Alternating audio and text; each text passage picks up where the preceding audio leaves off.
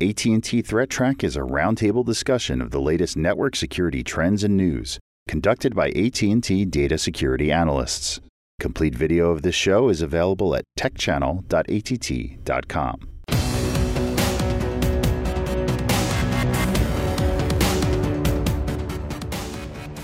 We always talk about external threats to a company. Insider threat is the reverse. So it's somebody that's already on the inside, so technically could already have a privileged account. It can be, you know, divulging of proprietary information. It could be the compromising of or, or the leaking of credentials. So, Mike, you were reading an article about um, insider threat and um, insiders taking information with them out of the company. Can you tell us a little bit more about it? Yeah. Uh, Information Security Magazine recently did a piece on some uh, surveys that were performed in Europe uh, where they took a sample of about 4,000 people and asked them about their willingness to leak or sell corporate data or access. Um, and there were some interesting points that came out of that, that study. Of those surveyed, about 30% had purposely sent data outside of their organization at some point in time. And about 15% of those responding had taken business critical information with them upon exiting the business. So when you start looking at employee turnover, particularly of individuals that have privileged access, in, that have um, you know broad access inside of an organization that can take that type of information, um, that does become you know a significant concern. Uh, interestingly, about 60% of the people uh, that took that business critical information, so about seven, eight percent of responders um, had planned to use that information in their next job. So how do you protect yourself against somebody who now doesn't work for the company and has absolutely no loyalty to that company when they leave? That's a whole nother side where, you know, the, the things that you need to do as a company is to make sure that you have a very concise and specific exit policy when a comp- when a when an individual leaves a company where you know access is removed immediately all access to proprietary information is removed. So i think that's a key uh, as well. So did they talk at all about the motivations of such people? I mean what what reasoning would they would they give for why they did such a thing? Of those that responded about 14% of the people that were interviewed um, said that they would actually sell uh, their corporate logins to folks on the outside or sell that data for less than about $250 US. But about a little over 20% of the respondents simply didn't believe that data breaches really actually impacted their employer at all. The impact isn't apparent to them. To them, it's not a data breach. You know, someone may ask them, "Hey, can I use your credentials after you've left the company to do something to the company?" And they may feel, "Well, there's no impact to that. You know, what what was I really working on that was so important?" But there's more to it than that. That gives them potentially access to other systems from which someone can pivot through the company. It's, a, it's an initial foothold they can use to attack the company further. Reuters published an article uh, where they looked at 65 companies that had been affected uh, by a large uh, data breach um, that had you know significant consequences. And what they found uh, was that on average that there was a 1.8 percent drop in that company's um, market cap on a permanent basis. You know, when you start talking about large publicly held organizations, that can be a very, very large number, um, which can directly translate to people getting bonus checks. Um, and directly hurt people, you know, at an individual financial level. That that message that Mike's talking about about getting, you know, them to understand, like, hey, look, you know, that ID that you're logging in with, you know, down in the down in the factory floor, is an ID that you know if somebody else got a hold of could potentially you know cause problems for us. It reminds me of um, Brian Krebs, Krebs on Security. He's got I think it's a the value of a hacked email account. And that's the sort of thing I would, I would show to one of those people and say, look, you may not think there's anything valuable in your email accounts. And by the way, I think most people do have something valuable, which is access to all their other accounts, which is you can get for the password reset. Right.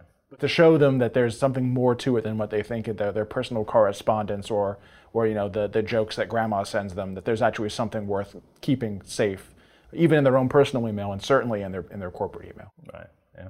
I think that studies like this do allow us to have guideposts that um, can help us make some adjustments uh, and then correlate that with some other information. Whether it be the information that they handle or the credentials that they're given to access the network, they have to understand what that value actually is. So a strong, obviously, security awareness program within a company, I think, is is extremely important.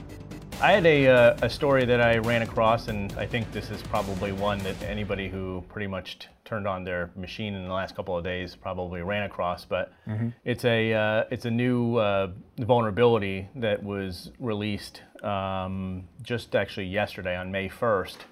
Um, and uh, it's an Intel vulnerability mm-hmm. that unfortunately has been around for about nine years now. Which you know, usually when you hear that, you you know that there's there's problems. This particular one is specific to server class processors, but a lot of machines, a lot of companies, from small companies to large enterprises, are using these Intel processors within their, their servers. This is predominantly found in uh, Intel's uh, vPro um, set of uh, processors. Those are server processors. Server processors, exactly and um, and and it's actually in a couple of it's in a couple of features within this remote management uh, feature, this Intel remote management feature. And and by the way, I don't if I didn't mention it, it's a, it's a remote code execution. So you know, so, about as bad as it gets. Yeah, it's about as bad as it gets. Someone could send the right you know attack traffic to it and control that machine. It's a big deal. This is a heck of a story, and this is some serious stuff. And it's basically an unprivileged. Um, oh wow uh, remote attack yep. and, and also a local attack. So the three components that are involved here um, are the active management technology, the small business technology, and the Intel standard manageability. It allows a, an administrator basically a, a whole bunch of privileges for remotely administering boxes in their enterprise environment. Okay. So it allows them to do a whole bunch of stuff like, you know, obviously like, you know, push patches and uh, change configurations. And remote power on, power off. Remote power on, power off. Also troubleshooting. So if your box goes sort of like hard down, you know, blue screens or whatever, you can still get onto the box mm-hmm. via this, which is another sort of potential problem with this one as well, which is that when an attacker takes advantage of this vulnerability, this is what, this is how I understand it works. Because of the way this works, the traffic on the wire actually never actually hits the OS. Yep, that sounds right. And right. so, right, so that's that's a problem that you basically are all of that traffic is basically hidden from the OS. So if you have anything on the on the OS that's looking for this, if you have like a local IDS on the machine, it's probably not going to see it at that point. Anything that you would be doing within the OS to protect yourself against the general classes of attacks are going to be useless. Right. You'd have to rely on network-based IDS to see the attacks coming in. What is interesting though is that it is going to be spotty because apparently not uh, just having a vPro enabled CPU and chipset isn't really sufficient. Uh, also, the, the vendors that built the system need to have licensed the AMT code uh, when they put together that box. So depending upon the brand of computer that you're running, um, you may not be susceptible to the issue, whether it's enabled or disabled, because it may not have ever been licensed um, by the by the manufacturer for that particular chipset. Which is why a lot of the com- commercial or consumer devices really aren't um, expected to be vulnerable to this at this point, um, because they didn't spend the money to license that. Uh, now, for um, organizations or service providers who were using that technology to facilitate remote management of distributed platforms at the user level, you know, this could end up being, you know, a sizable distributed problem uh, in that case, right? Um, you know, it would basically be another, you know, kind of back channel access into, you know, any kind of remotely manageable home device, whether that's, you know, a DVR or whatever possibly, if it's running the Intel chipset. Yeah. So, so I, I, would expect to get bulletins from the major manufacturers in the next few days saying, this is what product lines are affected, this is what's not. Yeah. I and certainly it, hope. Intel has basically set up, I think they've set up like four methods for figuring out whether or not your particular box actually is susceptible to this. Do I have actually this running? And do I actually have the vulnerable version running? Because there are vulnerable versions. So the versions go anywhere from 6.x all the way up to 11.6. So if you have something that's either earlier than 6 or later than 11.6, you're okay. Um, also, it looks like Apple is not susceptible to this because they don't ship with this AMT. Is there any evidence that someone was exploiting this bug in the wild either currently or historically? Because you know, if someone knew about it, they could use it pretty much with abandon without anyone detecting it. Right. Yeah, and and that's a great question. I mean, it's something that obviously now that this has come to light, I think you know, prob- people are going to be looking for this and probably trying to go back to see whether or not there's any evidence of this.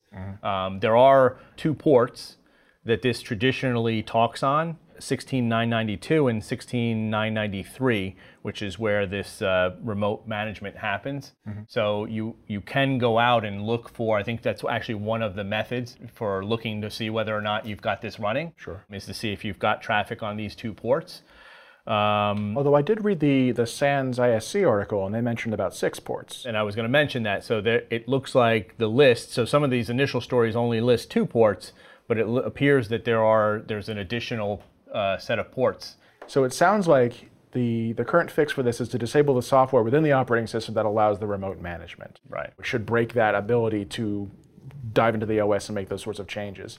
One thing to also point out, though, is that this is a firmware update. So this isn't a software push. So even for people that have um, well-functioning, you know, patching programs um, in place or patching, um, you know, procedures, they may not necessarily extend to firmware. Uh, and so I think that that may be another gap um, from an enterprise perspective when dealing with security maintenance and just general environment hygiene is diving down into that firmware layer as opposed to staying at the software layer. There's software changes you can make within the OS to disable certain aspects of this, but it really is a firmware change. Now, most people will have a hard time acquiescing to this if their servers are in production. If you don't do a firmware update properly, if something happens, the power goes out, or something funny happens to the, the firmware you're pushing, you brick the entire server. And I, I can see why people might be hesitant to make that change, but it is a necessary one. The good thing is is that this is not on by default. The fix in this case is two things. It's not on by default, but if you somehow manage to turn it on, but you're not using those features, the quickest fix is obviously to turn it off. And then on the other side, if you're actually using it and you have to use it, then you have to then you have to patch. this is great. We've got things that we can do today to fix it. I think it's issues like this that if I were involved in designing a network for the first time or even had the opportunity to rework an existing network, I would be putting these sorts of remote management interfaces specifically on their own network and taking a look at my existing infrastructure and seeing if any of these things are erroneously exposed to the internet. Because one, you know, small firewall change, you know, little mistake like that can take something you thought was on the inside, put it on the outside, and then you've got a remotely ex- exploitable Yep. remote, co- remote code execution facing the internet. Yeah. You're going to have a bad time. Takeaway is if you manage a corporate network or anybody that uses the, the corporate level uh, Intel hardware, definitely start looking into this. You should really start looking into it yesterday. If you have the opportunity to mitigate before you patch, do that because people are looking for this bug and they will use it. They will gain control of your servers if you're not careful. As soon as a vulnerability is is released, the scanners come out. Either you have the good guys or the bad guys doing that scanning. The good guys are trying to figure out, do I have this stuff in my environment? The bad guys are out there trying to figure out who's got this stuff so I can see where I can get my, you know, my claws into. anytime there is a major new bug, it's worth tracking what sort of scanning volume you're seeing, who's interested in it. Hopefully, it's researchers trying to find and warn people that this is a, a problem. Sometimes it's not. Sometimes you've got people who are actively trying to exploit the bug. So, anyway, I wanted to, before we got into the regular weather, I wanted to look at that Intel AMT bug that we discussed. There's been scanning for a while on port 623. I mean, that's the general used port for IPMI. So that's not really a surprise that there were a few spikes in the last seven days for that. Um, when you see in this last section here on the right is you see a huge spike in port 16922, which was the first, first port that was reported, you know, as the vulnerable one that most people were looking at. And you can see that was a it's a huge spike. Went up to it looks like 5,500. 16992. Yep. 6992. So Yep. definitely some interest in that, as well as uh, a small amount of interest in 16993, which was that secondary port that was mentioned in that report as well. Right. The rest of them really don't have any significant increase in the number of scan flows in that time period. We'll see how it goes from there, uh, but it seems like most people are, are, really focused on the two ports that were in the, I think the Intel reporting mentioned Intel, those two right. in particular. Yeah, which makes sense, right? I mean, they're going to go after the ones that they know about, or at least the, the masses are going to. Yep. I'm not sure it's going to have quite the volume that the IoT stuff have, because that's been dominating for, I want to say years at this oh, point. Yeah. Um, but I do want to follow that and see who else gets involved in scanning for it because it is such a critical bug and it's remotely exploitable. Someone's going to want to take advantage of it. Specifically, since we're talking about server enterprise class, you're for the most part, although you know you will have small businesses with this this these uh, machines within their environments, but I think the, the larger ones are going to be the ones that have the larger issue with them, right? Sure. So the whole patching and, and figuring out whether or not do I actually have these and and I guess the bigger question is, has somebody taken advantage of it right. while I wasn't looking? It's a very good question. Yeah. So so I think you know that that graph there showing that scanning is is indicative of the scanning that I think is going to continue to happen for people looking out there to see whether or not this is something that I can exploit, and then once uh, once I do, what what can I do with it? Absolutely. So to take a look at the most probe ports, um, there are a few surprises in here that I thought were kind of interesting. 23 and 22, as usual, hold the top spot. 1433 MS SQL Server actually has an interesting spike, and we can we can see why that happened uh, later on. 7547 is that TR069 bug that we've been watching for a while. Uh, 3389 would be remote desktop protocol. That one's gone up by four spots. Uh, 445 is, is SMB. 1911 is that Niagara Fox stuff, the Tridium, Niagara AX, Tritium Fox protocol. Um, and that one's actually jumped up significantly, but there's a good explanation for that as well. And right. we'll see that in a second. So after uh, that Tritium AX stuff, we have port 1900 UDP, which is Simple Service Discovery Protocol. And as we know, that's commonly used for reflective denial of service attacks. So usually the reason people were scanning for that is to start building a list of those servers they can bounce traffic off of for both reflection and amplification of traffic. Yep. And 5358 is actually kind of interesting. That was the Hajime um, scanning that we saw before. I actually reached out to the, the, person from Radware who was doing that article. He explained that that port is actually kind of interesting and it was actually being used for exploitation. I think we had a, made an assumption it was some sort of Windows specific port back in the day, but it, it turns out that that was actually an exploitation method. So mm. interesting stuff. Yeah. Uh, most sources probing, 23 is still at the top, 7547 is in second. That's probably due to Mirai activities or Mirai clones. The amount of ICMP is kind of interesting. Maybe there was a, a, major internet event that we should be aware of. I know there was there was some BGP hijacking that took place in this past week. It was kind true. of interesting. Yeah. A bunch of um, let's just say financial services were routed through Rostelecom, yep. and there's no real explanation for that as of right now. If someone tries to connect to a server, the server may return back instead of a like a closed session, like a you can't connect here. They may return something back like an ICMP error message. This host couldn't be found. This network couldn't be routed to. Things like that. So it gives you an idea of the, the status of, of the internet itself in some cases. 3.3 ICMP is, um, that's uh, an error code ICMP type for uh, destination not found, I think. It's very, very spiky in here. And right now, I think mostly that's going to be backscatter from various internet events. That's not going to be any real scanning. It could be a backscatter from a DDoS attack. Sometimes you can start seeing ICMP messages coming back as responses. The more of them you see in a certain category, you might say, well, there's, there's something interesting going on here. Maybe a network line got cut somewhere and there's no longer a physical route to a certain host. Maybe I want to know about that. Maybe it means someone's made a change to the network that wasn't authorized. You know, so there's all sorts of things you can dig into. In this case, I think it's probably backscatter from a DDoS attack. This is the Niagara AX that we were talking about, and uh, you know, it was sort of surprising to see it jump so many spots. But I think what we, we did is when we were doing the analysis, we caught it on the, the, the middle of a, uh, a known scanner doing the activity. This, the second place, you can see mostly these are our daily scans, these huge spikes that go up to around 260 scan sips per hour. But you see these tiny mesas down by the bottom that maybe max out around 15 to 20 sources, and that's a handful of Chinese IPs responsible for what's more of a, a weekly activity. So somebody out there is trying to, I guess, take an inventory of devices. Well, definitely more than one group.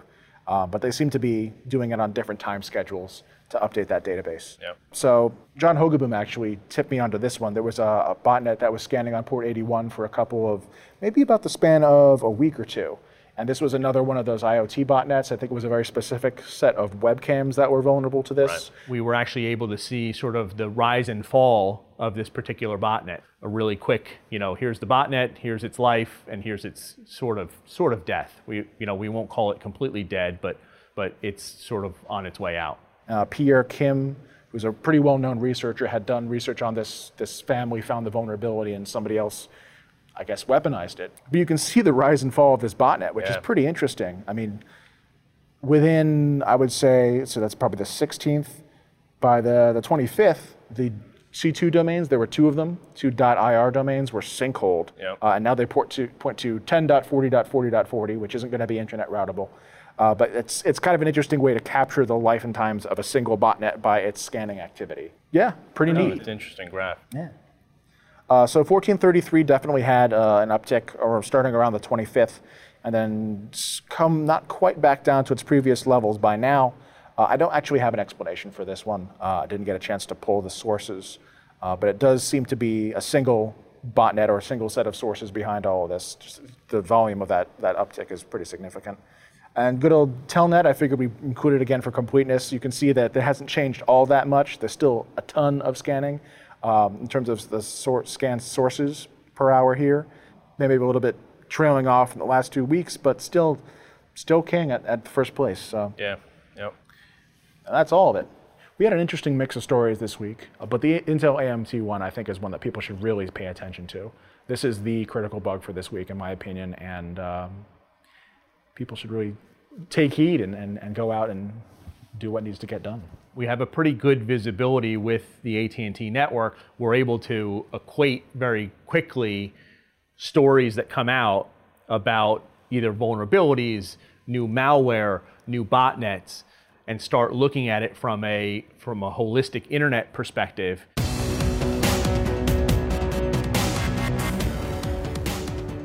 The views expressed on AT&T Threat Track are those of the participants and do not necessarily represent the views of AT&T or any other person or entity.